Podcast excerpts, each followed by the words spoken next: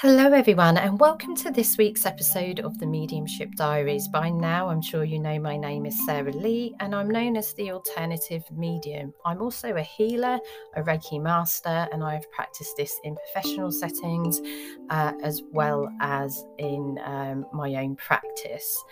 Now, I'm known as the alternative medium, as I'm sure you'll know, because I delve into the areas of mediumship that many do shy away from. But I hope my podcasts inspire you if you feel that you have gifts that are starting to develop into this area, that you will actually be okay. And with the right guidance and the right support and network, you will be absolutely fine with your spiritual practice. So this week, um, this week's episode is called The Ripper Files, and yes, it is about Jack the Ripper.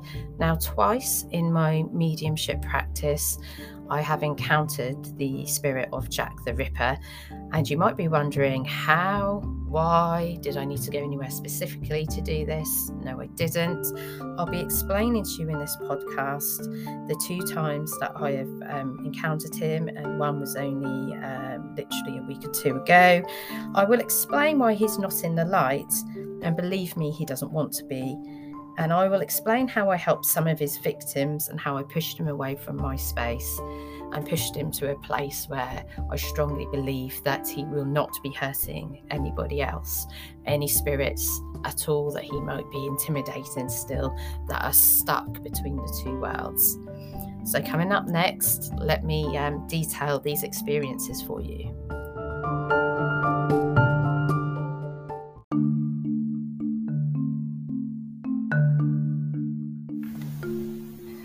The first time that I encountered Jack the Ripper was when I was holding um, one of the best groups I've ever been a part of, really, in spiritual circles, which was uh, we called ourselves the Smarties Group. Now, why did we call ourselves that? When we formed, and I still have some of these friendships in my life now, I'm very happy to say, we couldn't really think of a name.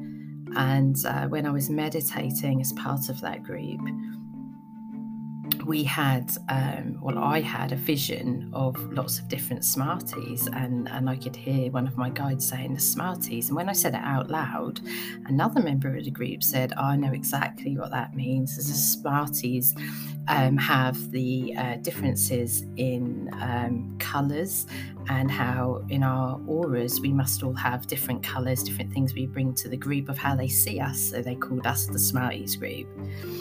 So in this group, by the time I was part of this group, and we had all been together as part of a different group previously, I was already very much strongly uh, being called into rescue mediumship. And I remember on this specific occasion, I had printed off some of the um, victims of Jack the Ripper so we could see, just tune into the energy, see if we could see who Jack the Ripper was, see if we could get any information.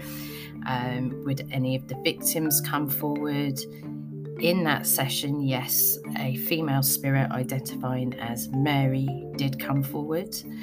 Uh, she was very polite, very soft, and um, she did come forward and explain what was done to her. And although she was um, not in the light, um, she did, um, she wasn't feeling she wasn't coming across as like she was in uh, complete turmoil which i actually find um, interesting now i've progressed with rescue mediumship because often when i help spirits there is a lot of um, trauma and a lot of things that are brought quite graphically to the table if they've been harmed um, she was very, very um, quiet and very reflective. I think she was. She actually came across to me as being completely shocked by the experience, just completely unnerved and just almost in need of the biggest hug.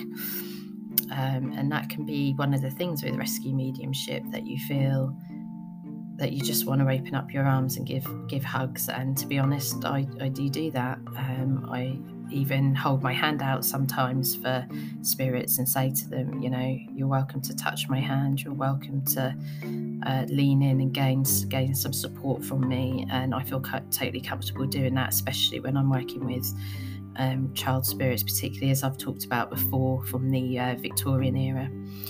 So going back to this specific example here we did help that that lady to the light, and we felt really quite um, fulfilled by it. it. it. was a really nice experience. Um, and then, oh, forgive my memory, I can't remember how many other members of the group tuned into this. So if any of them are listening, um, I'm not trying to discredit you in any way. Um, I'm I think I'm going back actually quite quite a few years now. Um, I picked up the energy of of Jack the Ripper, and I knew it was him instantly because this face, it was like this face was um, coming towards me, and it was like when you're seeing it in your mind's eye, it's like a kind of a, a daydream. It feels like a, and um, I can. So I saw him just not even a week ago now, but if I can just explain to you what I saw on each occasion. Okay, I'm not one that's going to search through lots of pages and try and figure out if he matches anybody. This is the person that I've seen. Okay, so for me his face was was really kind of um, long okay? And it was a quite distinctive almost pointy type chin okay? And there was lots there was kind of like black stubble going all around like um, yeah just so there was actually a little bit of a, a sort of um, scruffiness to him. He had one of those um, forgive me like for not looking up the terminology before I've done this podcast but if you know me in person or you get to know me you know that I um, come out with some very uh, wacky names for things or often name things wrong. Um, but instead of glasses he had one of those just circular um, glass glasses rings in, in um, his his eye. And um, his voice I sense was was very deep um, and crackly. Um, he had quite a pointy black hat on. He's actually quite a skinny man.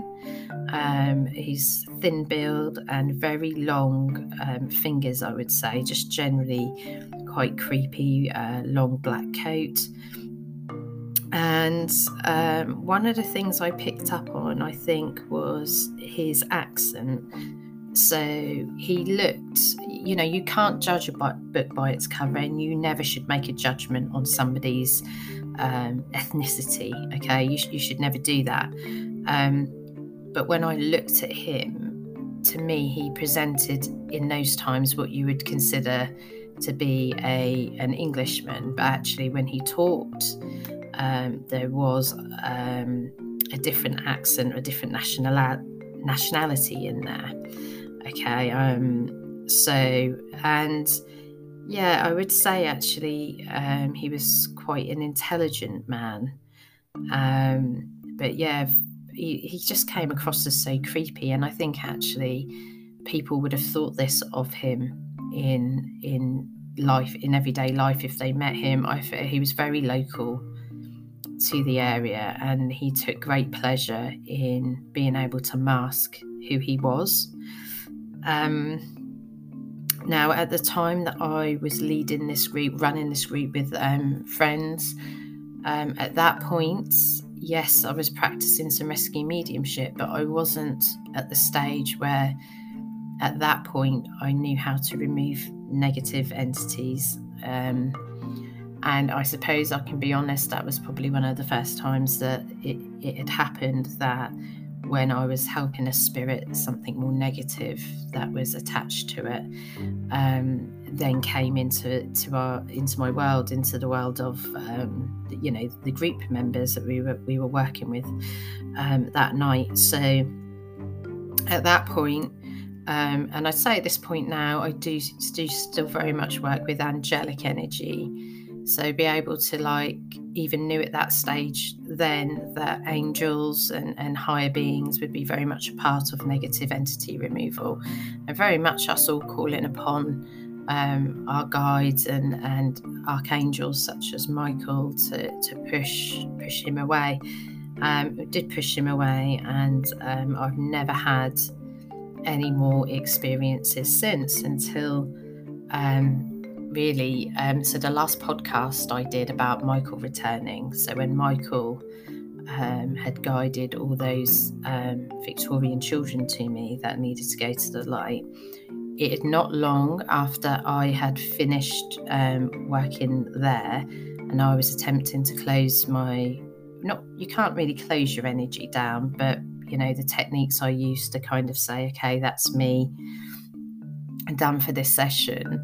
Uh, before I knew, knew it, that face was there in front of me again, and I was like, okay, um, same same face. Um, yeah, same, everything that I've mentioned, exactly the same. Okay, now I was sitting there wondering, um, and I was actually feeling for, for him because I was thinking, you know, I've gone up several notches um, since the last time we've met, mate, um, and I'm not going to stand for any of that. I didn't stand for it then, I'm certainly not going to stand for it now. Um, but basically, my guides were obviously working with me, and I'd sent like a in my mind what's triggered him. And I had a quick flash across my mind, and one of his victims seemed to have been in that line that I was helping up um, to the light. Now I helped so many of them up to the up to the light, as I explained in that um, podcast. Michael returns. I wasn't really able to um, tune in specifically, but when I do tune into it now, I do see um, another kind of young lady who's only about 19 or 20 that was heavily kind of mutilated. I certainly feel with um, Jack the Ripper that um, by the time he got to this stage where he was heavily mutilating people, um, he had some trial runs um, on on people, shall we say? So I think his I strongly feel that um, his victim um, level is is much higher than it's reported because also we've got to remember if we go back to that time, okay. we uh, we don't have anything like we do today. Even the technology we have now um, that can look into crime um, is only really how many developed over the last really ten or twenty years. Um, so how how would they know truly how many people that he did kill and, and how many different locations he, he did do that in?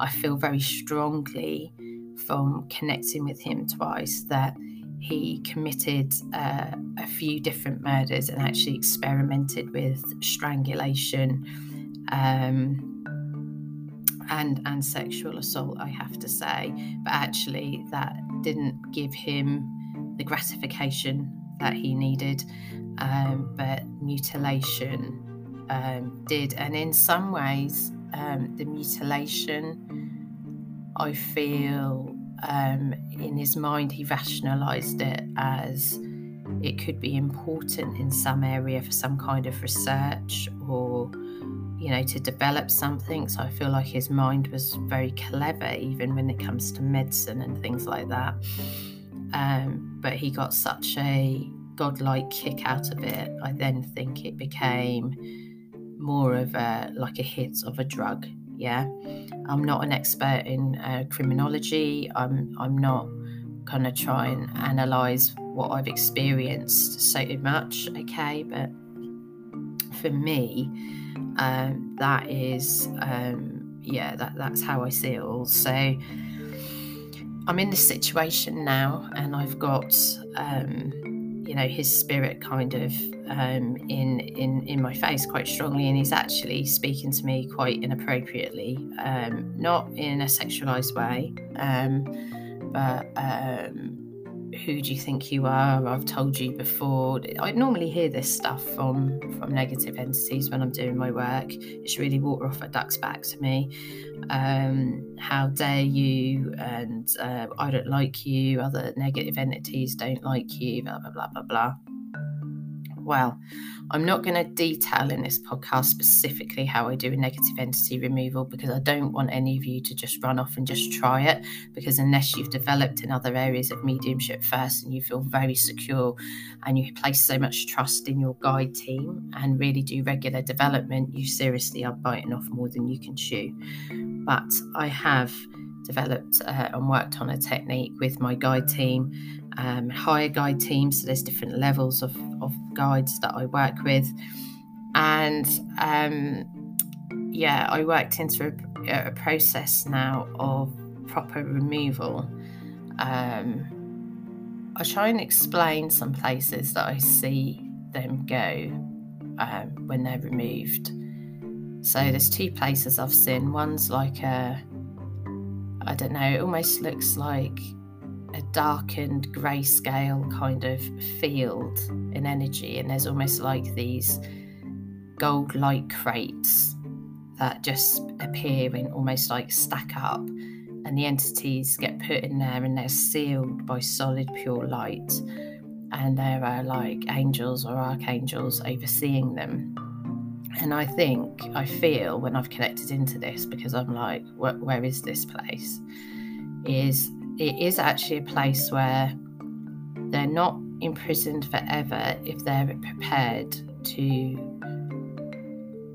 admit that what they did on the earth was not the best choices and to go to the spirit world to accept healing and expect some growth really looking at that and um yeah being able to move move forward.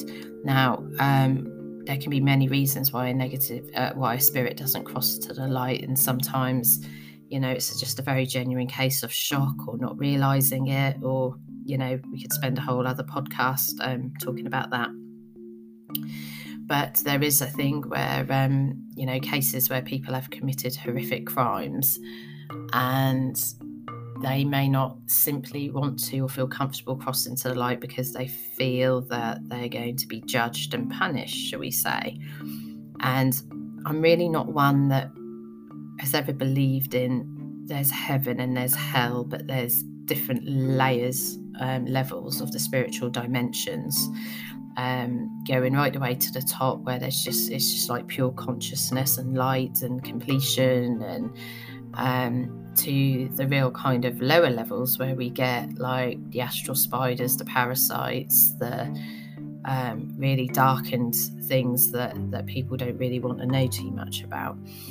And in this case, he um, he was definitely a soul that still that almost walked between this plane and very lower levels of the astral. So when he when he does that, he could then um, hurt and try and manipulate any other lost souls that managed to get stuck in that area, or just you know who who are victims of his really. And i know it's quite kind of mind-blowing and the more i go forward with my development the more i learn the more i understand as does anyone.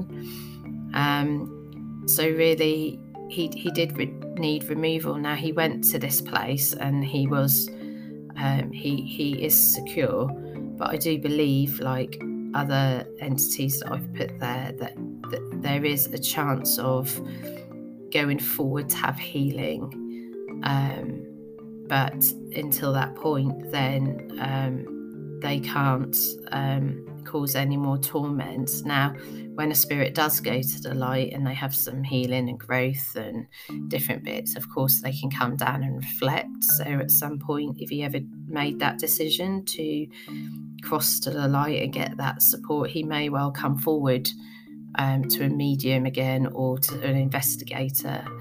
Um, but in this case, I feel confident from what I've seen that I have um, removed him.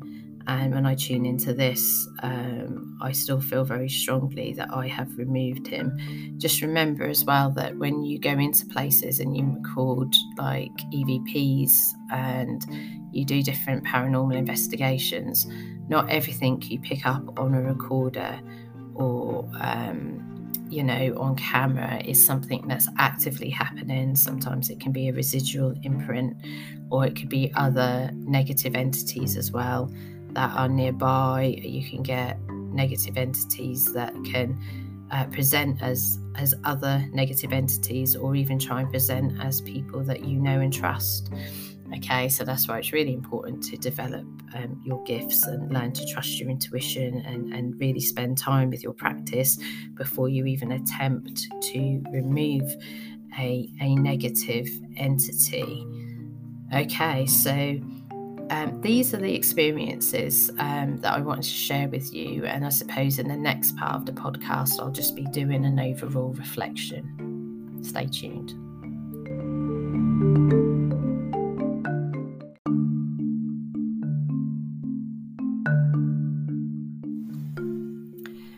So let's have a little bit of reflection now on, on what I just discussed. So, one of the things I, I want to state again, and I have said it on a previous podcast, is for me, there's no such thing as, as ghost hunting, okay? You don't have to go to a specific location to connect to the uh, spirit of a specific, um, you know, person that you're trying to, to communicate with because there's space and time do not uh, exist in the same way when we're, when we're talking about mediumship okay? That's how i do distant work. That's how many rescue mediums and healers and, and mediums in general do work distantly um, all over the world okay? Um, you do not have to specifically go to a place to to try and find a specific spirit or spirits in general who might be um, trapped okay? Obviously it can be really exciting to go to a place and it's something that i i have done before and i would like to do again certainly just to pick up on all the different energies and just to see what i feel in in all parts of the the, the location and and lots of different things. So there's lots of things you can get from going somewhere in person to to do a paranormal uh, investigation to connect to, to lost souls there. But trust me when i say and i'm sure now from listening to my podcast this is something that you're starting to understand that you do not need to specifically go out and look for them. You start working on your gifts. Um, it's not like you're putting anything in or taking anything out. You're expanding your awareness okay and in truth, um, there's spiritual energy around most of the time. Okay, and a lot of the time, and a lot of the time, many people aren't um, realizing it. Now, I'm not saying that's all lost souls or negative entities, but lots of loved ones from the spirit world regularly come and and and, and visit their their loved ones here and check in on them. Um, that's that's perfectly normal. You know, they hear when you send thoughts to them. They feel the love that you send them. Um, physical passing doesn't break that uh, bond. Okay, and so for me, um, what I'm trying to get across with the point again is that um, you can help um, spirits and, and you can um, deal with negative entities that may have been committed crimes in one area or done something somewhere else and they can just come into your, your space when you're working. Now, I'm not saying that to um, frighten you in, in any way at all because honestly, these things they don't particularly really um, get to me anymore because I know safe techniques and I believe in my ability to push them away. This is why I don't want anyone listening to this to just suddenly think, yeah, it's okay to just rush in and um, and and have a go because you know you do need to take your time and and uh, work on your development. But I think it also shows here um, the level of work that I do in helping lost souls because um, to get such attention of of the negative entities sometimes um, they especially don't like that I'm spreading the word about how to remove them, but um, that really that doesn't bother me um, in the slightest. I think if more people are aware of how to develop their own gifts in general, like if you learn, um, if you practice different awareness, basic techniques, if you commit to your mediumship path, you wouldn't never need a medium, would you, to connect to your loved ones for you because you would have that faith and that knowledge and that experience.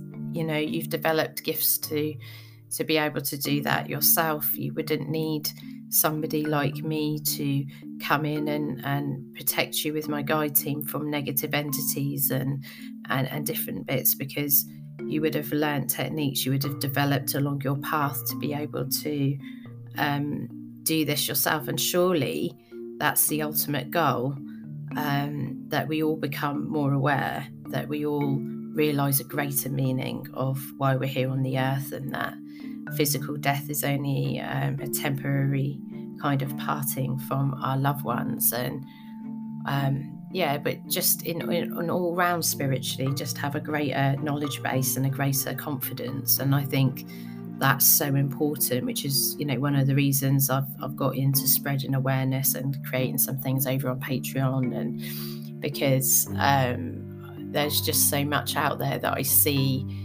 the, worst thing that you can absolutely do if you've had a paranormal experience and you're scared is to go to one of these um, online groups somewhere and, and post it in because I've said many, many times before you can post things in there that can be genuine cries of help from spirits, that can be, you know, it could even be your loved one visiting you, and how someone else interprets that in different parts of the world who's got no experience whatsoever in mediumship and negative entities or anything, is giving you their opinion. And it's probably just going to scare the life out of you. The best thing you could do is to go online and say, Is there anybody that can recommend to me somebody that they've used or um, has been recommended to them by someone else that they trust who can help me understand this kind of experience? that can can you know help me maybe develop something here because I've honestly lost count of the times okay, that people have come to me with stories about um, people giving them advice and they've got no knowledge base on it, even mediums who have um, delivered messages in not the way that they, sh- you know, just yeah, no no sort of TLC involved in in delivering difficult messages. Um, practitioners out there who maybe practice one skill really well and think that automatically means they have the skill to do something else but have got no practice time in um, and and you know and offering their services and and some some things I ha- I've heard have been truly shocking so if you're experiencing anything like what I did um, say on, on this podcast obviously I've got the confidence and have developed to be able to deal with that if you experience something like that and you haven't, and you take yourself to these forums, um, you're going to end up terrified, terrifying yourself. Do, do you know what I mean? Um, these things live off fear energy. Okay. In truth, they have absolutely no power over you or me. Okay. Because we build it up in our minds. I used to do this in the past, or you watch films, you do different things, and you build it up in your mind um, that they can do this to you and they can do that to you, and and all that fear energy you give them, okay, um, they love and they can work with it. So this isn't the same thing at all. But if you ever, I don't know if any of you have ever seen the film uh, Labyrinth with um, David Bowie, where um, excuse me if I don't explain it um, completely correctly, but um, there's a young girl who's getting a bit kind of stressed out babysitting her baby brother, and she kind of says some kind of some lines to the Goblin King to um, take away the, the boy. And yes, David Bowie comes along, he's the Goblin King, takes him away.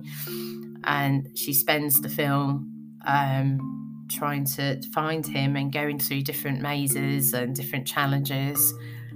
And when you look at it in the film, it appears that, say, David Bowie's character has all the power in the world and has power over her, and he, she couldn't possibly defeat him. How could she? He's all mystical and shapeshifting and all of this. But as soon as she realizes, so if you've watched the film, you'll know what I mean. If you haven't, I might have spoiled it for you. Sorry, but it has been around since yeah, a very long time.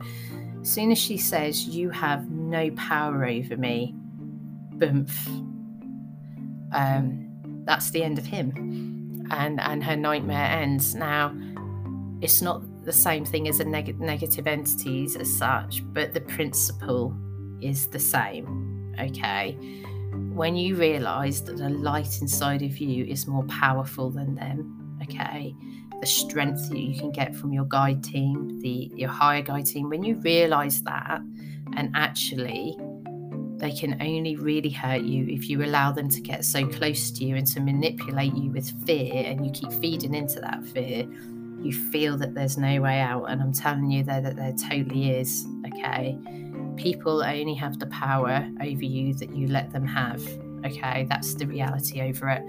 Um, it's the same principle when we're we're dealing with this okay? Um, even if somebody can get something over on you physically in this world emotionally and mentally and spiritually um, they can't possibly win if you don't let them in far enough to do it okay?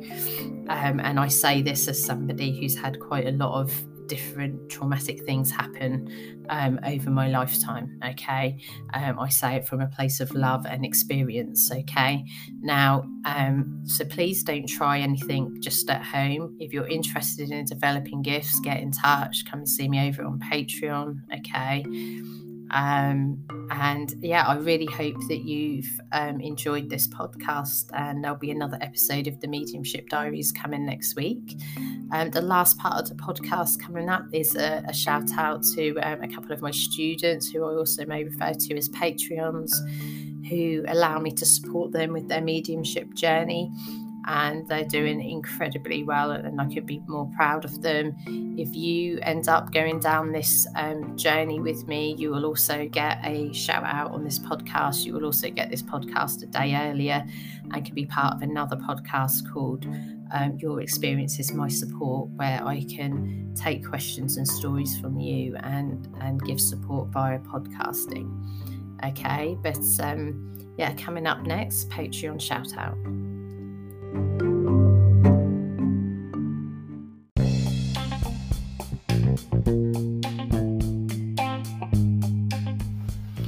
This is the time of the show now where I really do give a big thank you to um, two amazing students who support my work but also allow me to support them. And their names are Jane and Christian. You really, really are still doing amazingly well on your spiritual development, your rescue mediumship development, and just watching every week how your gifts are developing. I couldn't be prouder of you. Thank you very much for supporting my work. If anyone else would like a shout out um, on this show, then um, you would need to uh, um, either subscribe over on Patreon and uh, where you can access um, more things around your uh, rescue mediumship development, or you can um, subscribe um, just to the Spotify podcasts that are on here. But thank you so much for listening, everyone, this week, and thank you once again, Christian and Jane.